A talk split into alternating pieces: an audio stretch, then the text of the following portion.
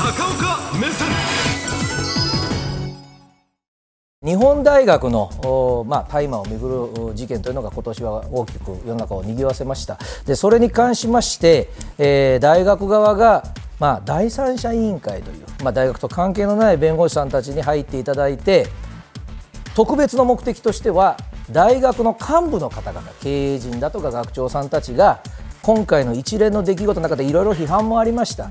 きちっとした役職にのっとったお仕事をされてたかどうかという検証の結果が昨日文科省にえ渡されそして今日の今から1時間ほど前ですけれども記者会見が開かれております。今も記者会見はこれ続行中ですね、はい、日本大学の本部で会見は続行中でありますのでこちらのニュースをお伝えしたいと思いますであの会見をされていた方は元最高裁の判事もやられていた方で、えこの方がまあ委員長として今弁護士さんですがあ、まあ、基本は聞き取りです。で聞き取りをしまして、えー、一番まあはっきりさせたかったのはここなんですね、まあ、幹部の方、まあ、林理事長そして澤田副学長それから学長さんいらっしゃいますが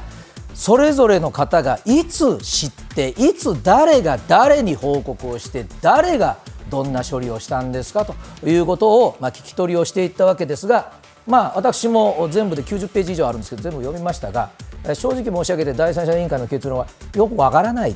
ということです。で聞き取った内容もちろん捜査機関ではありませんので聞き取った内容をそのままいきますとこういう言葉が並んできます。すぐ報告してませんとかそれから決まりがあるのにその決まり通りの会議をやってませんとか指示もちゃんとしてませんとかで極めつけは、まあ、この方もともと検察官なんですけれども、えー、ご自分の判断で将来証拠物になるかもしれないものを警察に、まあ、黙って保管をしてたというようなことがありまして、えー、表現としてはですね大変あの厳しい表現が並んでます例えば林理事長がですね最初の頃に、まあ、そういうもう薬物事件なんてありませんと否定をされたことについては、まあ、失言に近い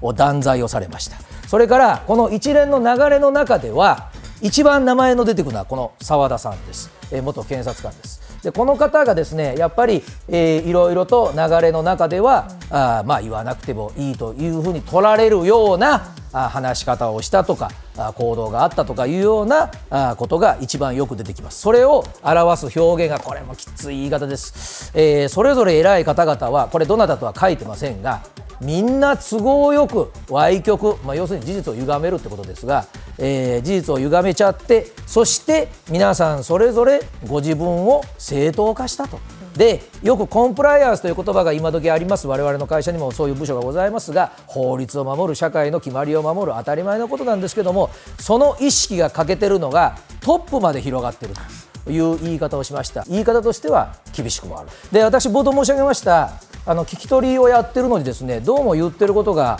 あはっきりしませんというようなニュアンスの報告になってるっていうのはこれは裁判用語ですかね。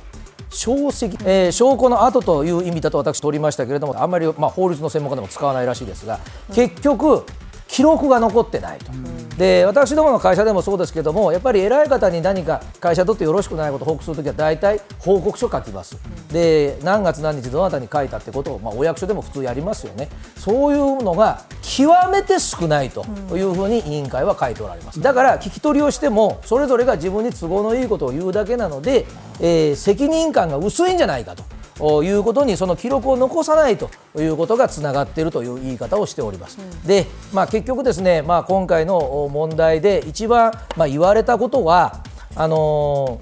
ー、補助金ね、えー、それをもらえないと困るじゃないですかと。大変生々しいやり取りを副学長との間でした。でそれが結局監督官庁の文部科学省からすると実はこれも珍しいです第三者委員会っていう自分たちの結論を出す前に補助金を出すか出さないか決める文科省はもうすでに23日にも出さないって決めてます。だからやはりそれだけ、えー、自分たちでどうするかということができてないということだと思いますがあの冒頭の記者会見のところでこれは触れておきましょう、まあ、もう会社の名前が変わりましたから言いませんけどある芸能事務所のニュースが今年有名になりました。あの第三者委員会は解体しなさいとかもう会社の役職を辞めなさいとかきついことを言ってたんですが今回の第三者委員会は自分たちで決めなさいということですのでこれから自分たちでどういうふうにして世の中に理解を得るかということが問われてまいります。